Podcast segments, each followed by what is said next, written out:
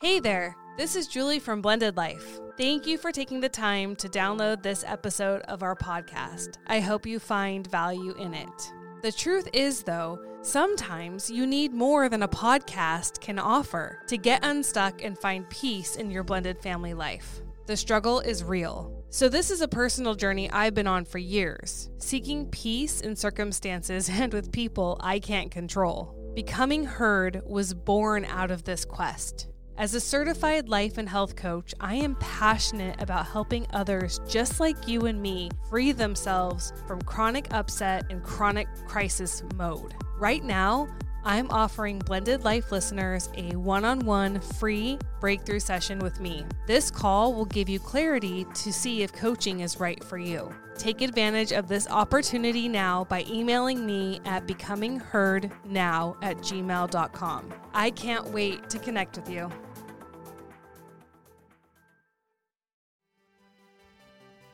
Welcome, everyone. I'm Eric. This is my wife, Julie. We are Blended Life, and as usual, having technical difficulties, which is kind of ironic. I've been doing this type of stuff literally for 25 years of my life. Yeah. And I have never had more technical difficulties in the entire 25 years than I have in the last 3 months of doing Blended Life. You know why that is. I totally can answer why that is. Yeah. Because we're doing something that matters. Yeah. And so you're saying for the last 25 years I've been doing nothing that matters? Not like this, babe. This is helping people. Yeah, I know. But my point is, I think that when you do something that is helping people, yeah, you know, it gets challenged. Right. You know, I think that there's evil out there. Speaking of challenging, what's tonight's topic about? So we're going to, again, poor Instagram. They're like, we've heard this like 20 times now, you guys. No, tonight we are going to be talking, today we're going to be talking about what we choose to discuss with our children. Okay. And why and how we hold back. Mm-hmm. I think you and I are both pretty open with our kids, sometimes to a fault. Yeah, I know I am completely, especially with my son. Him and I talk about everything, which I don't think is necessarily a bad thing. I mean, the kid has more life skills and knowledge than most people 10 times his age. Yeah. You know? And you do discuss all areas of life. I think we're both really, you know, I think we're both alike in that when we see a life lesson, an opportunity to teach a life lesson to our children, we jump on it, right? I mean, you and I both are pulling our kids aside and we're like, okay, so in this area of life, don't do this or behave that way or know this. And I think they're kind of like all rolling their eyes. Yeah. In the back of their heads, like, you know. Like one of our viewers was saying, like having age-appropriate discussions, you know. And that's, I feel like there's different topics with different age appropriations. Right. But for instance, my 12-year-old son can tell you all about credit scores and how to work credit scores, because that's an important thing, you know? It matters. You know, but I'm like, no one ever taught me that type of stuff when I was young. No. You learned it later, right. You know? And now people play video games and social media on their phones. I play credit score on my phone. You do. You're on Credit Karma. Little plug to Credit Karma. I can't get on Credit Karma because I've had too many last names. This is a true story, people. It's very true. It's like your social matches with too many last names. We have no idea who you are. And red flag, red flag, red flag. Yeah. So the joke continues at my expense. Just Is that something you teach your kids? Here, there's another first comment. What? before marrying someone, check their credit score. That is it matters. It's funny, but it kind of matters because that will affect you the rest of your life. Now, I don't think that it should dictate true love and a good relationship. However, man, like if we're going to go into that, well, sorry, I just took us on a tangent. Yeah, that's fine though, because what I do tell my kids is like love is a choice. So love is a verb. So when we're talking about love, it isn't just the feeling that comes along with like the lust and that you're enamored with someone, but it really is like you have to choose to wake up and do life with this person every day. And that means buying a home. That means going through debt together. That means, you know, what is our budget going to look like? Do you want to eat out all the time? Do you want to make meals at home all the time to save money? finances play a huge part. If I would have shaved my face before you met me, or when we would you still marry me? I'm trying not to look at you. Everyone's right now. Laughing at Instagram already knows I have a shaved face right now. And you guys, I'm dying inside. She loves my beard, but one of my many hats I wear, I'm required to wear a respirator for. You like suction on your face? Yeah. Mm. So I don't. Anyways, so I have to be able to put on a respirator right now. Yeah, which is also why we're recording earlier day. He has to go to work. He leaves the house. I have to be at a nuclear power plant in a couple hours. So yeah. So anywho, the beard being gone makes my heart sad. But luckily, you're gone all night, so it doesn't matter. You don't have to look at me. That's all right. I always tell him, I'm just going to shave my head. Yeah, I'll love you more. That's lovely. I'm just kidding. So going back to topic. So what do we choose to tell our children? And I'm going to say specifically, like, let's talk about blended family stuff, right? So kids are always wanting to make sense of divorce. And until they get a concrete answer and one that they can have make sense, because I think a lot of times when kids question why my parents get divorced, parents tread very lightly, as they should. I get it. Mm-hmm. But they're going to keep digging until they get an answer that's concrete. And so I guess that goes back to being age appropriate, what you're going to tell a 3-year-old versus a 7-year-old versus a 13-year-old versus a 30-year-old is going to look a little bit different. You know, it's kind of like you give an answer. Like my answer when my kids were 3 was mommy and daddy could not stop fighting. And that was really not a loving household for you to grow up in. Yeah.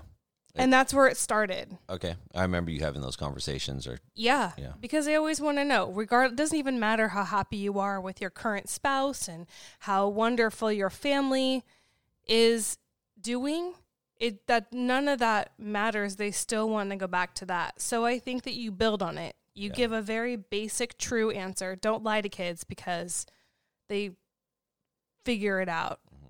And they'll start asking both parents. You know, that's another thing you need to keep in mind. I mean, I was in my late 20s when I finally asked my dad, or maybe it was my early 20s. It was a decade ago when I asked my dad, you know, what happened? What was your side of things? And that took a lot of courage for me to ask him that. Believe it or not, we didn't have a close relationship. And to get back that answer was kind of like, and then the truth lied somewhere in the middle. I got my mom's answer, you know, my whole life, my mom had the same answer. Then I finally got my dad's answer. I'm like, oh. At least she's sticking to her story. Well, I was like, okay, so the truth lies somewhere in the middle. And I think that as long as, you know, kids are going to, you know, always want to know. Well, that's a good lesson too, you know, don't give them maybe the full detailed version story. Because I mean, for instance, if I gave my kids the full detailed version story, there'd be a lot of bashing of... There was a virgin story? No, definitely not. But you know what I mean? It would be a lot of me putting down their mother because the way things happened. And I don't want... They don't need to know that part of it, right? Right. Well, and some things just aren't your children's business. That's it. Yeah. You know, yeah. I don't think your bedroom habits are ever your children's business. That's kind of the line in the sand. You know, I think you have to be, you know, you kind of have to understand that. But I do think that, I mean, if your marriage ended in an affair, okay, I think your kids need to know that, but they can know that maybe later. You know, you start with very basic, you start very small, you start very, and make sure they understand that it wasn't their fault. I think kids are very egocentric, right? Kids make everything, especially the younger they are. The world revolves around them. Everything's about them. So it must be my fault. And I think that's something that you always have to go, mommy and daddy, mom and dad. We decided this had nothing to do with you. And I think that's I think people really understand that. And right. Know that, and well, like one of the viewers, it needs to be said. Like one of the viewers, Meg, just said that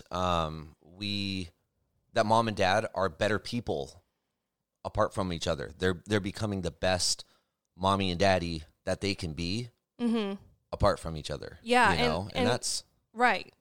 Yeah. It's a big, and that's such a great thing. But to add on to that too, you need to, keeping with it's about the kids.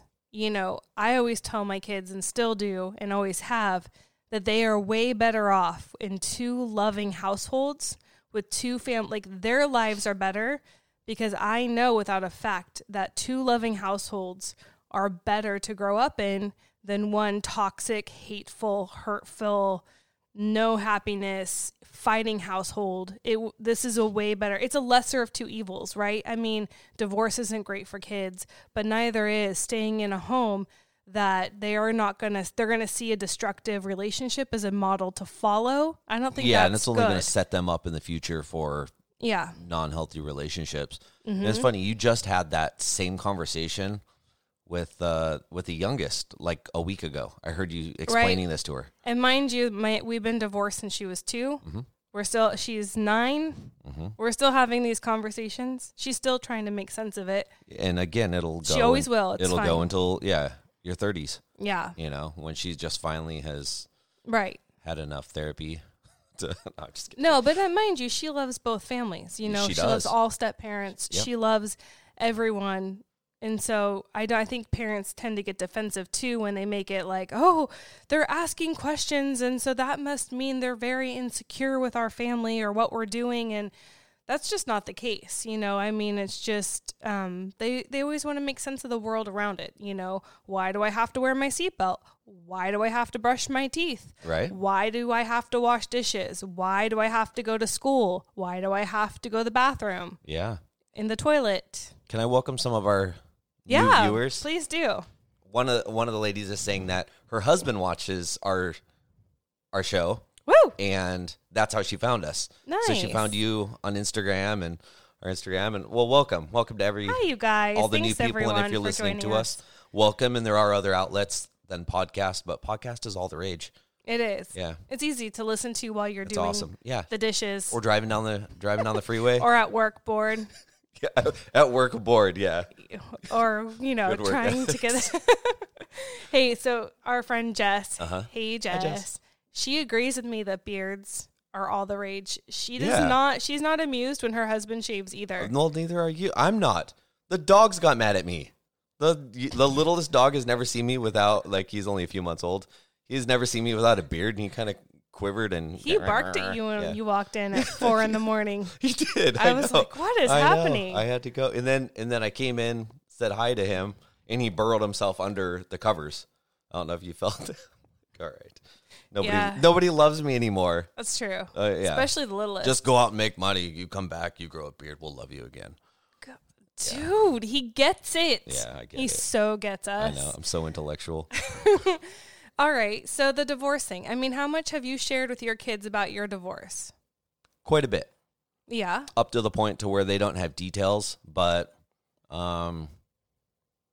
it was, it's such a hard thing to explain why you're divorced with the kids or to the kids when, you know, we've talked about it before. It ultimately, I fought for my marriage for a solid 1.5 years before finally letting go of that. Yes, you did. Giving it up. That's right. So how do you explain that to your kids, that mommy and daddy are divorced, and especially when that's going on, and be like, but this isn't daddy's decision. They're like, well, why is it happening? So I'm like, how do you do that without putting down the other person? And right, because you look like the jerk, because you have no power. Right. Like, they're looking to dad to fix it because that's what dad does. Yeah. Right? Yeah. Dads fix it. Right. And when you can't fix it, their little brains explode. Right, because you're be all end all. And then you feel like a jerk, like, you know, I was going to cuss, but then you get mad at me. I know, then I have to press the buttons and edit and please don't. Dang. But you get it. After the podcast, you can cuss all you want. Thanks. But was that hard as a man? Very hard, because it's out of control. It's out of my control. But then after that 1.5 years, and as things are going, and I'm like, wow, I'm in such a better place now. She's in such a better place now. You know, like you were just talking about, the whole family's in a better place now. Mommy's better, daddy's better. We're better people. We're in a better place. It's been easier for them to see and me to explain it to them. And my thoughts and my feelings have all flipped on that. So now I can be like, yeah, you know, it's great. You know, I'm in a happy, loving marriage. You guys are in a happy, loving household. Right. And at the other house, you're in a happy, loving household, right?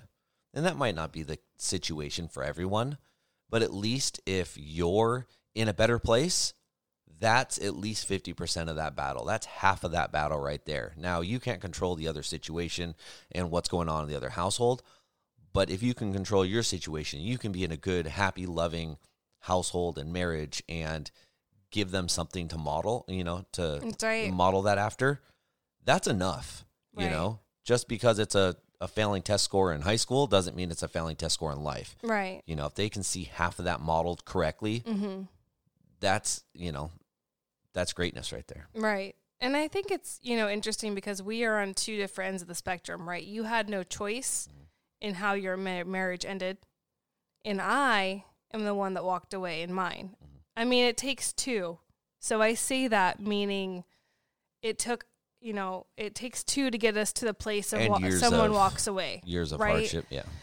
So, but as someone who, I guess what I'm saying is I was very confident, I had done a lot of soul searching, a lot of, it was still very hard, but when I left my marriage, I was for sure this is the right thing for my kids, for myself, and even for my ex-husband. He was miserable. I was miserable. The kids were growing up why is daddy talking to you that way? Mm-hmm. And so I knew it was the right thing. For you, though, you kind of, like you said, felt out of control, you had no say. So what would, in people that's normal for half of our listeners probably have found themselves in your situation. Mm-hmm. What do you tell kids when you're in that low of lows? Before you're able to flip it around and see the blessings. What did you say? How do you discuss it with them? That's a hard thing because you want to kick and scream and yell and shout and, you've got so many emotions in your body. You have anger, you have love, you want to fix everything. You want to be the best person possible, but you're also angry because the situation and the things that are happening and everything out of your control. Right. So really, and it was such a hard thing for me to do. You really need to just tell them without lying, without sugarcoating things.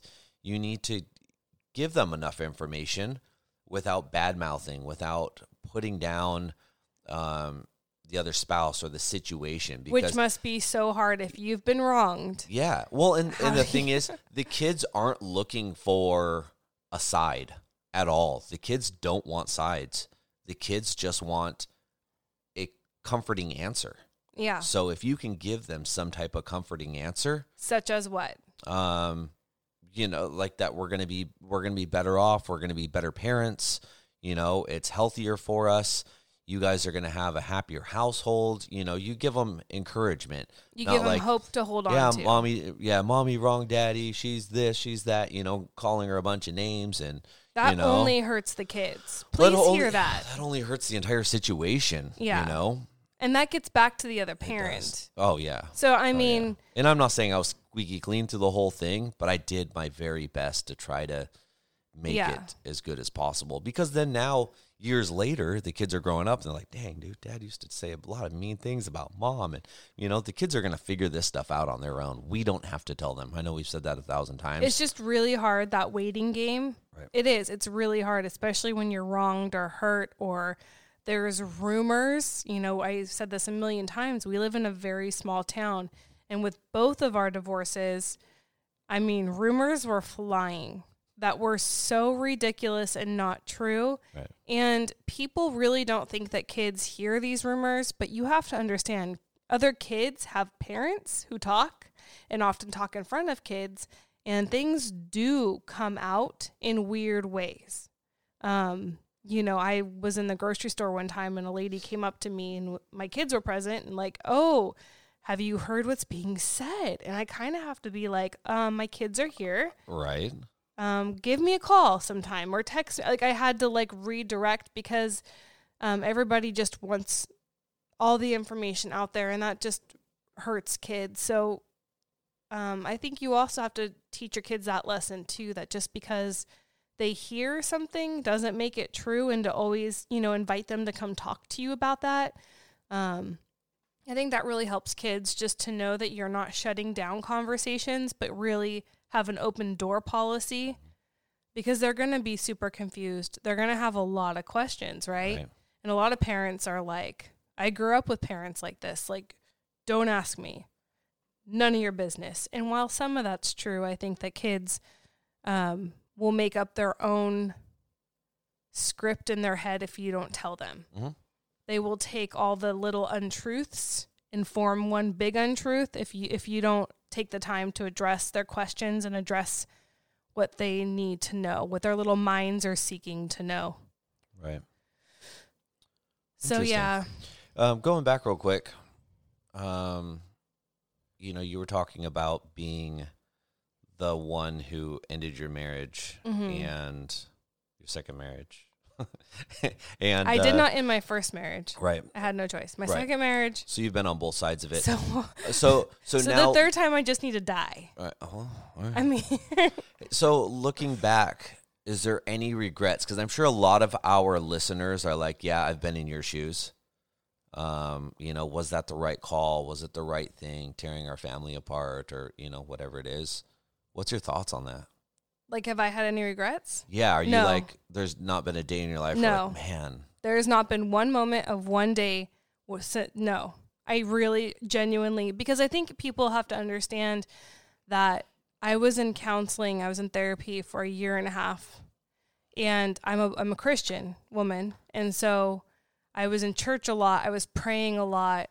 I was in all the ways trying to figure out what to do because I was so miserable. I mean, my son would come up and ask me, why does daddy talk to you like that? We could not have a conversation without fighting. It was such a toxic, name-calling, threatening, I won't get it. Anyway, it was just a very bad situation. And he wasn't happy too. I was also, you've heard me in fights with you. I mean, could you imagine that every day? Yeah. No. So on both sides, it was very, very bad. And we tried marriage counseling and that didn't work for us. And so by the time, I mean, I feel like I exhausted I exhausted everything, mm-hmm. marriage counseling, personal therapy, just on my knees praying to God. And, I was in church one Sunday and I was by myself because I'd often go to church alone. And I'm sitting there in tears, being so miserable and unhappy and confused. And I'm going to share this with you guys because I think you guys, it might help someone. So here I go. In therapy, I'd always, I can white knuckle this till they're 18. I can white knuckle this till they're 18. Is that what I need to do? That's where I was. I was wrestling with, do I stay till they're 18 and blow their worlds apart? Or do I go now and blow their worlds apart? Because I didn't ever think that this was going to be a lasting marriage because it would have been a lifetime of just misery from both parts. And my therapist told me this. He said, Julie, kids are really pliable. So if you know this marriage is going to end, you need to do it while they're young enough to recover, right? My daughter was super young. My son was super young, 7 ish, mm-hmm. maybe 6, 7. And they're like, their brains are pliable. They adapt. Their adaptability is much better younger when they're older. When they're 18 and you blow their worlds apart, then they start like, my whole parents' marriage was a lie.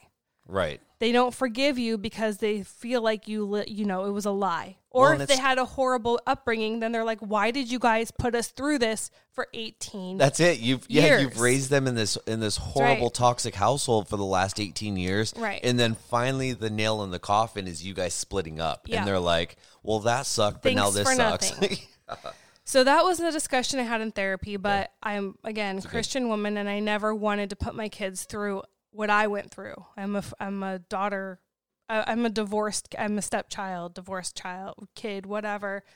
So I was wrestling with the religious piece, and I just remember being in church. I'm worshiping. I'm in tears. And I just get this calm rush over me. And God in that moment is going to sound like, it sounds crazy when I retell it, but I'll never forget. I remember exactly where I was sitting. Like, God just released me from my marriage. And I just, because I don't think, I got this piece, and then it was that God wouldn't want this for any of his children, right? This is not what marriage is. This is not a godly marriage. This is not what marriage was meant to be. You know, it was borderline anyway. So I got, when that happened, when I felt released by God, where I felt like I was good with my maker, then there was no turning back. You know, then I was able to step away and I had zero regrets. And not for a single day do I regret it. And, you know, I look at my ex-husband now. He is so happy. You know, he found the love of his life. And my kids are so happy there that this was like just affirmation that I just, you know, but it took a lot of heartbreak and a long time. Like it was a 1.5-year process. And, you know, I think that he would thank me now. Yeah. You know, that took a long time, but. And there's your shirt for the week. No regrets. We'll spell it like those the Milky are Way commercial already. Though, and I'll say no regrets. Yeah. I don't know. How do you feel that? I mean, does it matter to you that I walked away from my marriage? How does that make you feel? No, knowing all the circumstances, there's a couple things to that. Like I know that if I treat you like crap and just give us a terrible marriage, I know that you're willing to walk away. So that gives me a little bit of what's even the word? I know that, you know, it takes two to make that happen. I also know your whole backstory, you know? Yeah.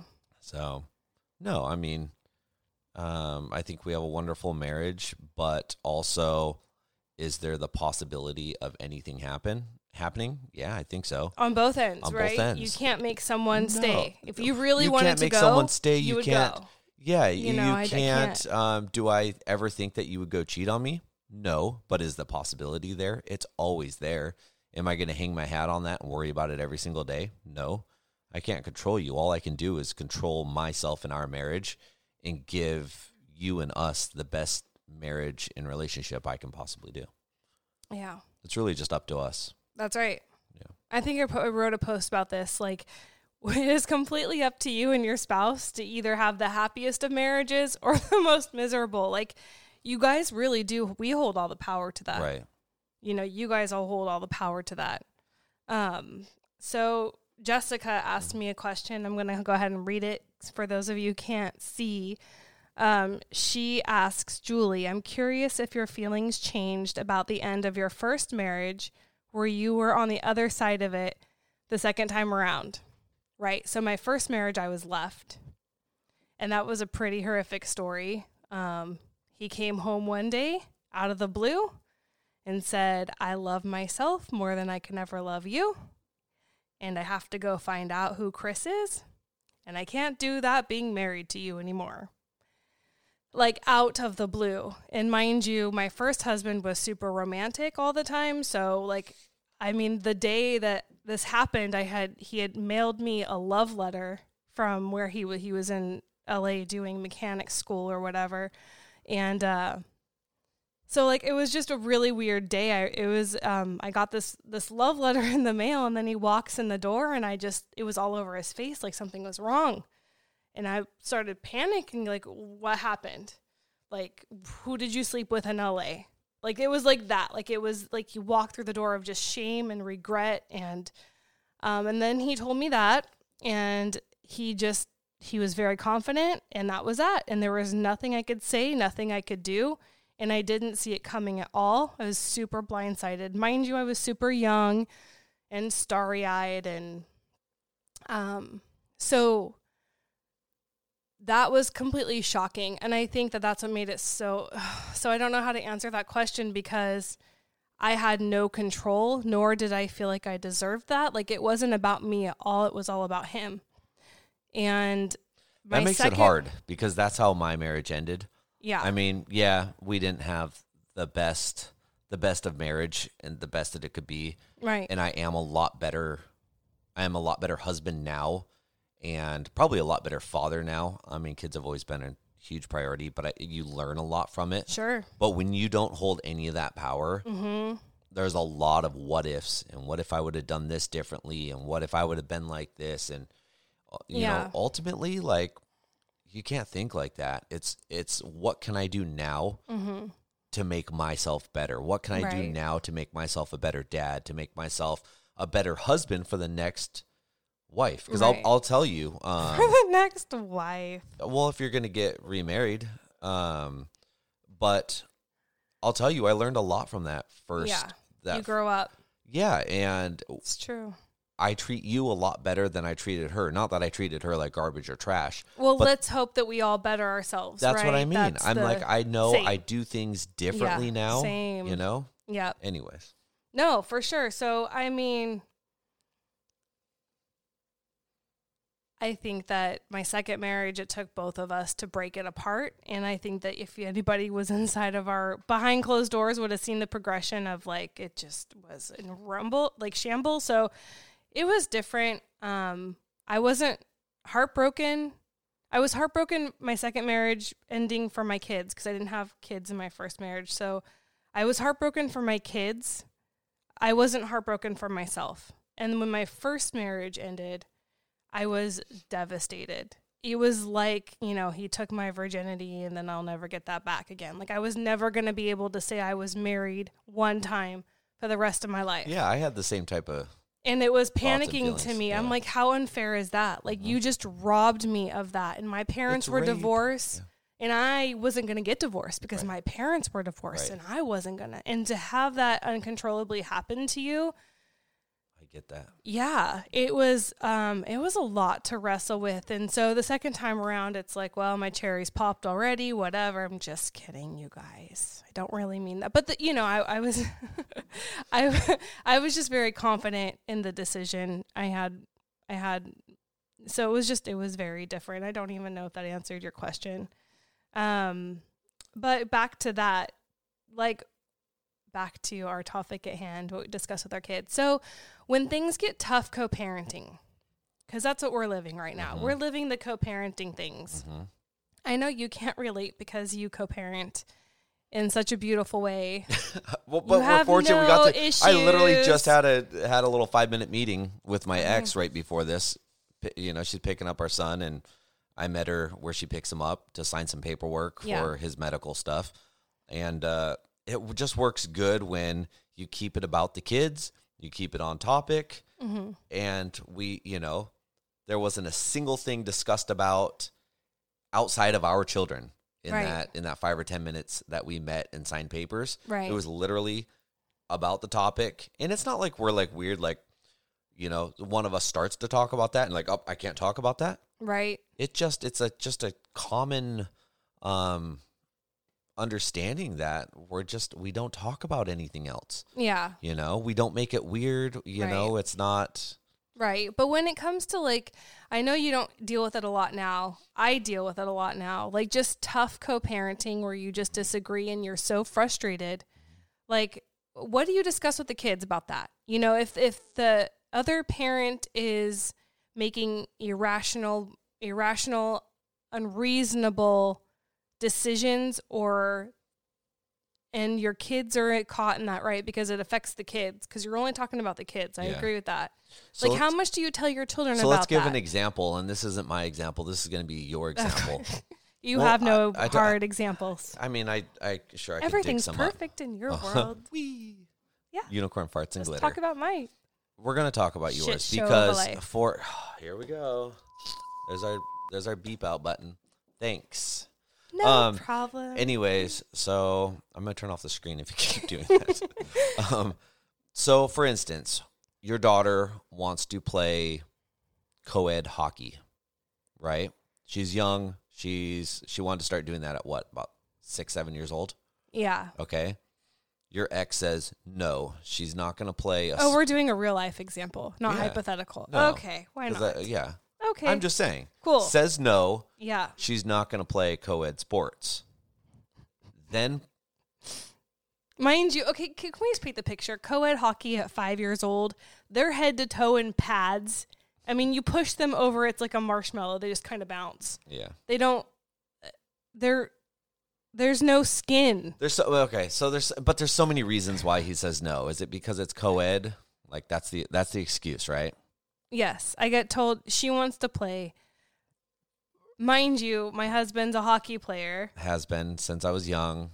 son's a hockey player. Like we're. And so it's natural that my daughter's going to want to, which was really sweet that she wanted to come into your world. Yeah. And we've taken her out to play, and she loves it. She has a good time. She's been awesome. We've tried her in soccer, right? She picked daisies, and soccer is the worst. She scored goals for the other team.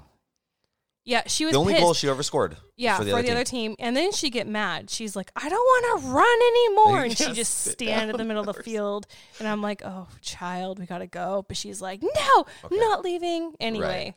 So that's a real example. So then that comes down, you know, so you have to explain that to her, like, no, dad doesn't want you to. And again, you've always said, he who says no has all the power, right? True. So then something like a dance class or there's been other ones. Yeah, so I am super honest with my kids. I tell them the reason their dad doesn't want them to do the things that they want to do. So now, are they your reasons or are they the reasons that he gives you? Because I'm fine with it. I feel like because it's... Maybe this is wrong. I tell my kids, sorry, you can't do this because dad says no. Oh, yeah, which is not the truth, or that's not a lie. And that's then 100% I will say, dad does not want you to participate in co-ed sports.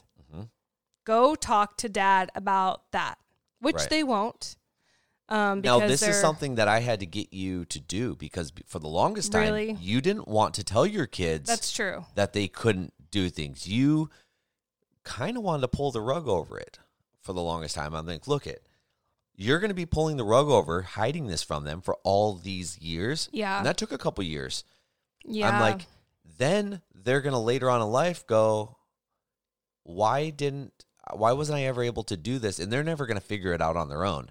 Now, if you're honest with your children about why they can't, and you're not making things up, you don't go to your children and say, or your daughter and say, well, he doesn't want you to play because Eric plays and he coaches, and that's why, that's not the specific reason. You're saying it's because he doesn't want... We were highly suspicious. That was part of it. We were highly suspicious, but he didn't say that, so that's not what you give to your kids. You give your kids only factual information. Oh, yeah. Right? Yeah, and things that's my point. And being just honest, like, this is what your dad thinks. I don't extend upon what he thinks. Right, because then you're just making things up. And yeah. It's 99% probably the truth... Right. Or it's not. That's not what was said, so that's not what you give your children. Otherwise, you are creating a rumor in your household that is then going to eventually probably end up back at the other household. Right. And that's going to create a fight. Right. Right? Or issues or problems. Right. Now, on the flip side of that, if you're the dad and you're saying, no, you can't play co-ed hockey or sport or whatever, and that's not really the reason, you better be careful because later on, which we've seen, things start to contradict themselves, right? And we see them contradicting themselves. So if we're seeing that, the children are seeing that. And it's already been brought up. That's what I'm saying. The children are growing up, and it's starting to contradict themselves. So that's kind of the both sides of it. Yeah, warning. Right? So don't make stuff up in your household, and don't lie to your kids. It doesn't mean you have to give them every excuse and example or let them know everything going on. But don't sugarcoat things and hide things from them because you think it's going to protect them. It's going to keep them out of the clear because eventually our kids are going to know all, Well, kids are just smart and they figure it out for themselves. And, parents' behaviors, we all have patterns. So what's your parents' pattern? Is it being two-faced? They're going to find out real quick. That's a really hard thing to realize when you're a child. I realized that before with my own parents, and it's hard, but I think that's right. I think that to get back to what you said earlier, I did struggle with a lot because my parents were bad-mouthed to me. Mm-hmm. So growing up in a divorced family, my dad would always bash my mom. My mom always had not so nice things to say about my dad, and they were always involved in a nasty custody battle, and I would hear about it. Yeah. And now you hearing about that, did that make things better for you? Were you glad that your mom was bashing your dad and telling you about it? And were you glad that your dad was bashing your mom and telling you about it? How'd that make you feel? No, well, it makes you confused. Right? It confuses kids because I think kids are born into this world wanting to love both parents. Right.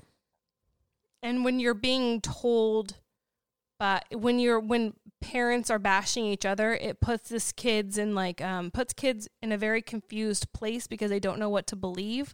And then they're having inner wrestling with, I want to be free to love this person, but this person is so bad.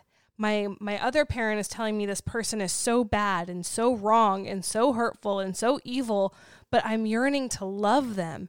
And this creates such a confusing internal pull within kids that's just not fair to put that on them. They're not emotionally equipped to handle that. They can't, their brains aren't developed enough to work that out. And so to start that off with both parents bashing them as each other is just really unfair to kids. And so just don't do it. And if you are having to talk about your ex and the co-parenting or the divorce, keep it factual and keep it with a little emotion as you possibly can have. And just wait and be patient because they'll figure out who their other parent is on their own. And actually when that happens, it's really heartbreaking. So know that too. Be there when they're 30, figured it out and heartbroken. They're probably going to need you to love on them. But they'll respect anyway, sorry. That's okay. Yeah. The topic that we were talking about with the kind of flipping the truth and the no co-ed type thing brings up a question that one of our listeners asked. Sure. And that is, how do you deal with your ex not wanting another man in your child's life? Or... Oh, I remember this one. And I've kind of been on both sides of that. And I feel like that's kind of on topic with this. Yeah, because when my ex started dating who is now her husband, her and I have both known this person for a long time, and I knew the type of person he was and the type of children I wanted my kids to be or our kids to be, and that really upset me. And I was like, this isn't the type of person or role model I want around our children. We bonded over that. Right? Mm-hmm. Now, on the flip side, I have been that guy. Your ex didn't want me around. He was angry about me. And I don't think, he didn't know me. You don't know me. Just kidding. He didn't know me. He didn't have anything to go off of. I mean, yeah, rumors can be rumors, like I'm sure he tried to get some type of information on me and people said he wanted to hear. Our exes were talking to each other at some one point. That was fun. Good times. Excuse me. In the beginning. Right.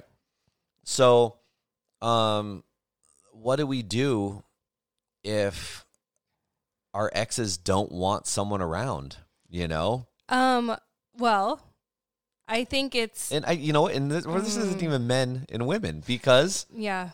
You were kind of in the same boat. And you had a history with who he's with now. Yep. And you had a dark, dirty history that caused rifts in families. Broke families apart.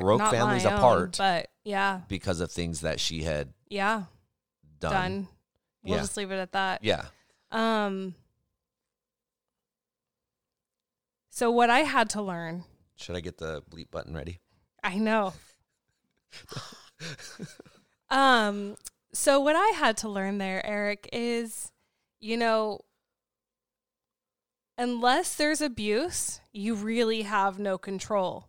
So when it's scheduled custody time, you don't really get a say in who's around your kids and who's not. And judges will say that too. Kids have a right to form relationships with the other parents, friends, and family. And and same thing, in your household, my ex couldn't really It didn't, he had no leg to stand on that you couldn't come over. Like, it doesn't matter. He doesn't have power. So you're kind of powerless when it's not your custody turn. And that never feels good. And that often leads to like, how can I hurt this person a different way because I can't control what's happening? So I'm going to spread lies. I'm going to spread rumors. I am going to make co-parenting as tough as humanly possible. I'm going to be mean. I'm going to be rude. I'm going to send nasty texts. I mean, there's all kinds of backlash that comes with making a choice such as having someone around your children that you don't want. But I mean, so sad, too bad. They don't really have power. You know what I'm trying to say? Like it's just kind of, you got to do what you think is right. Yeah. And you can't really live your life. You can't live your personal life still looking at your ex, right? Like I can't move on with you with my ex right here and like, okay, what does that do? You know, you got to leave him behind. Yeah. Right? Yeah. Well, and whoever I was going to be with, you know, you were damned if you did, damned if you don't, you know, you weren't going to get a pass regardless. I could have been with anyone in the world and she wasn't going to be happy about it, you know, which is kind of ironic because she's the one who left, right? But, yeah, but you're also like, I don't care what people think about me. Right. Well, and vice versa. So what I had to do, the way I coped with this and dealt with this is I kind of went hermit for a little while. I'm like, you did, you went off grid. I'm just not going to deal with any of it. Yeah. And by then you start changing your thoughts and to a point where you just kind of stop caring. You just have to accept it, you know, just bite the pillow and accept it. And then eventually what I started doing, sorry, I always think of biting the pillow in a sexual way and accept it. So what I would do is then, I'd always check in. I wouldn't just completely let things go, but I'd always check in with the kids. And then I would, you kind of learn, okay, well, everything's all right over there. And actually, for a little while, it wasn't. My son was fighting with his, at the time, her boyfriend, but now stepdad. Mm-hmm. And there was a lot of things. So once things start to kind of smooth out and become like, all right, this guy's sticking around. He's going to be here for a while. Mm-hmm. What I did to kind of counteract it was I started encouraging the kids to show respect and behave. Whereas I've seen in other relationships and blended families in the past, years ago, some of my friends, they encourage their kids to give the other parent hell and, talk back. And the only thing that does is teaches your children bad habits. Oh, yeah. They're going to react in disrespect. The same way. Yep. That's it. And eventually it's going to come back to your household. That's right. You're the one that taught me this. You're the one that told me this. So I looked at it super internally and just flushed my pride down the toilet and said, just behave while you're over there. And I tell them this all the time, especially my son. When you're like, go kick him in the balls. Cut his hair off and while he's sleeping. Yeah. But I'm always like, hey, be on your best behavior. Yeah. Hey, behave. Right. Are you being a good boy for mom? Because it's always my son I'm worried about. You being good. Okay, be on your best behavior. Have you ever heard me send him back to the other house and that not be part of the goodbye speech? Nope. You're always encouraging. You're always putting a positive spin on it. And that's important. Because and that's not to like toot my own horn, but that's to basically set your kids up for just life success. Like, yes, you know that I'm not their biggest fan, but doesn't mean that you don't treat your household with respect any way across the board. Because, again, this is going to translate to when you're an adult and you're in school and you have a job. You might not like everyone in your environment, but you better treat everyone well and with respect, right? Yeah, you have to learn how to just get through the day. Right. For sure. What do you do when your kids come home? And this has happened in your situation especially. Okay. It hasn't really happened in mine. My kids are kind of iron curtains. They don't really share with me what goes on in the other home. Yeah. Which is odd. Yeah. But they're very, very reserved. They don't talk about anything. But when your children come home and they say, I'll sit in your case, Mom was saying some pretty horrible things about you. What do you say to your children about that? So your first reaction is you want to jump on it and you want to defend and fight, right? Yep. That's everyone's reaction. My approach to that is stopping. Oh, for instance, my son came home and said, Mom said you never graduated high school, you know? And you kind of stop and laugh like, I graduated high school, you know? But you kind of, you want to get mad about it and put her down or, the other person down. And I basically stopped and said, do you think that's true? Well, no, but that's what Mom says. Well, that's not true, you know? And I can show you, pull out my diploma, show him.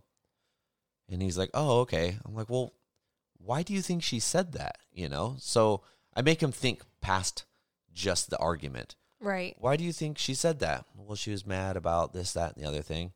I said, okay, so her reaction was then to be mad, take it out on me, and say something. Do you think that's the right way of going about it? So I show him the whole situation. I basically make him recap what happened over there just based off of what he's told me and kind of break it down. So he sees that it's a frustration in one person.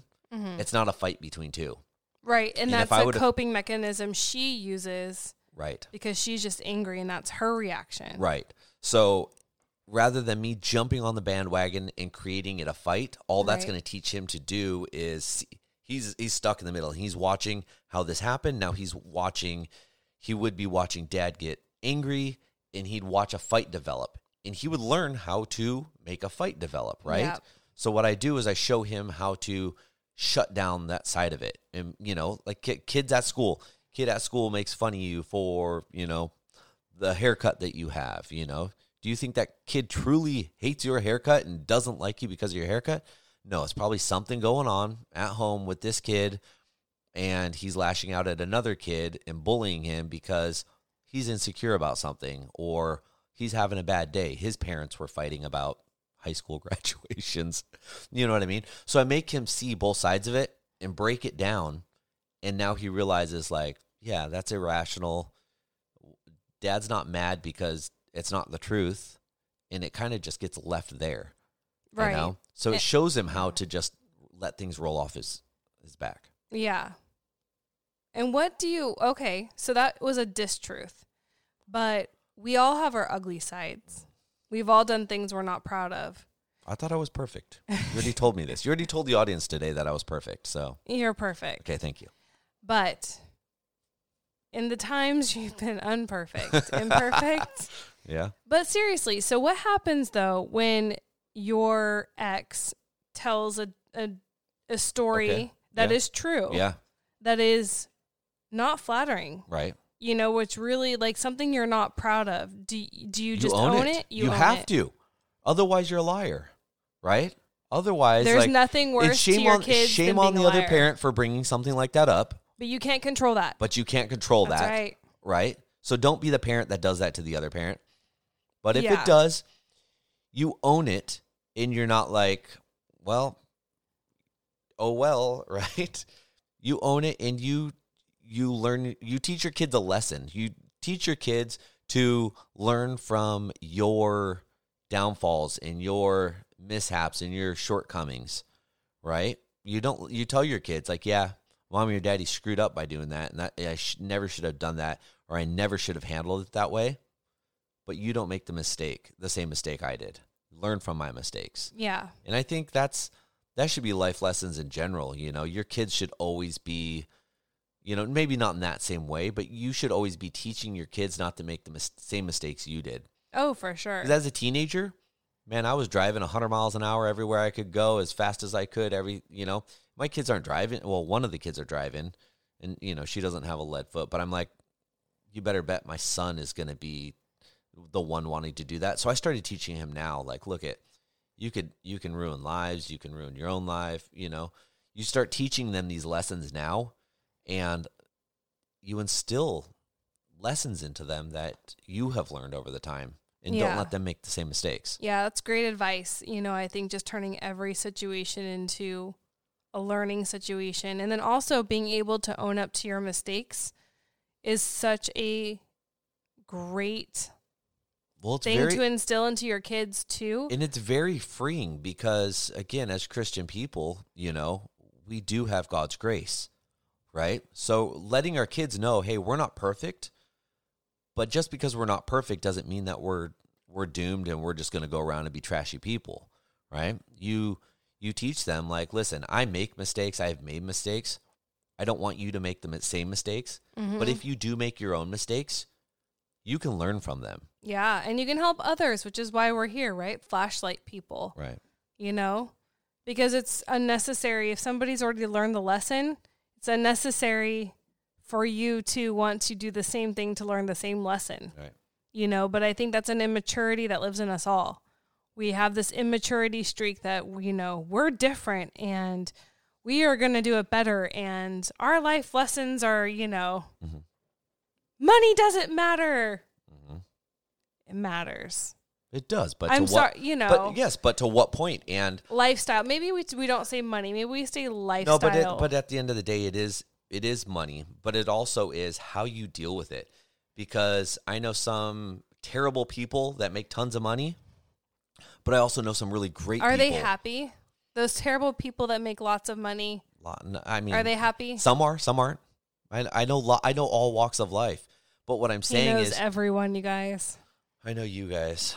Thanks for knowing me back. But you just teach them value in things. Yeah. And that's really, like, that's the big lesson is right. Value. So we're just about there with our time. We're going to lose Instagram here. You guys, I have so much more to talk about, though. How sad. Oh, I didn't even save that on the computer. Here, you can have mine. Look at that. Oh my gosh. I'm a fixer. So I guess the lessons here is be honest with your kids. Yeah. Be age appropriate with your kids. Do not lie. You can omit things that they shouldn't hear yet, but realize kids always want to make sense of the world they're living in. So if their world is a blended family, you know, they're going to want to make sense of it. They want to know why you married, who you married, you know, why did it fall apart? And I just think you need to always allow them to love their other parent. Be honest about the other parent and redirect to the other parent. You know, don't make the other parent's battle yours. Right. If the other parent is co-parenting in a frustrating way, redirect the kids. Go ask your other parent. Go ask your mom. Go ask your dad. I can't speak for them. Yeah. It's not necessary to speak for other people. Yeah. You're not those people. Exactly. So. Yeah. Yeah. Be mindful when you talk to your kids, you guys. It matters. It totally does. And they see all, and they know all. And they're smart. They're going to figure it out one day or another. Right. So thank you, everyone, for tuning in. We appreciate it. And listening and watching us. And next week, I think we'll be back on a little bit more normal schedule. We'll probably do the 5:30. Want to do the 5:30? Yeah. Okay, so next week, it'll be 5:30. And podcasters, you'll just get it when you get it. But no, usually I'll process right afterwards and send it out to you. But like us on Facebook, Instagram. Give us a thumbs up right now if you're watching us on YouTube. If you're getting anything out of this, subscribe. Send this on, pass it on Facebook, and help our community, our blended family community, grow. Because it only helps all of us, and ultimately it helps our children, and that's the big importance. That's right, and we need to stay married. Yeah, stop breaking up blended families. Let's break the statistic. Yeah, 70%. We can do better than that. Gosh. I just know it. Yeah. Thanks, everyone. All right. Thanks, you guys. We'll see you next time. Peace. Bye.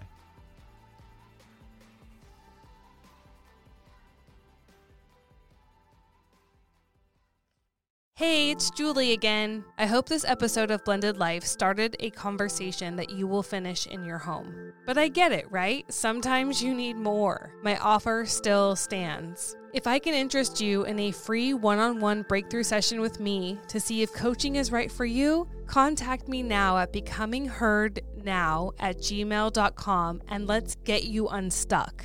becomingheardnow@gmail.com. I look forward to it.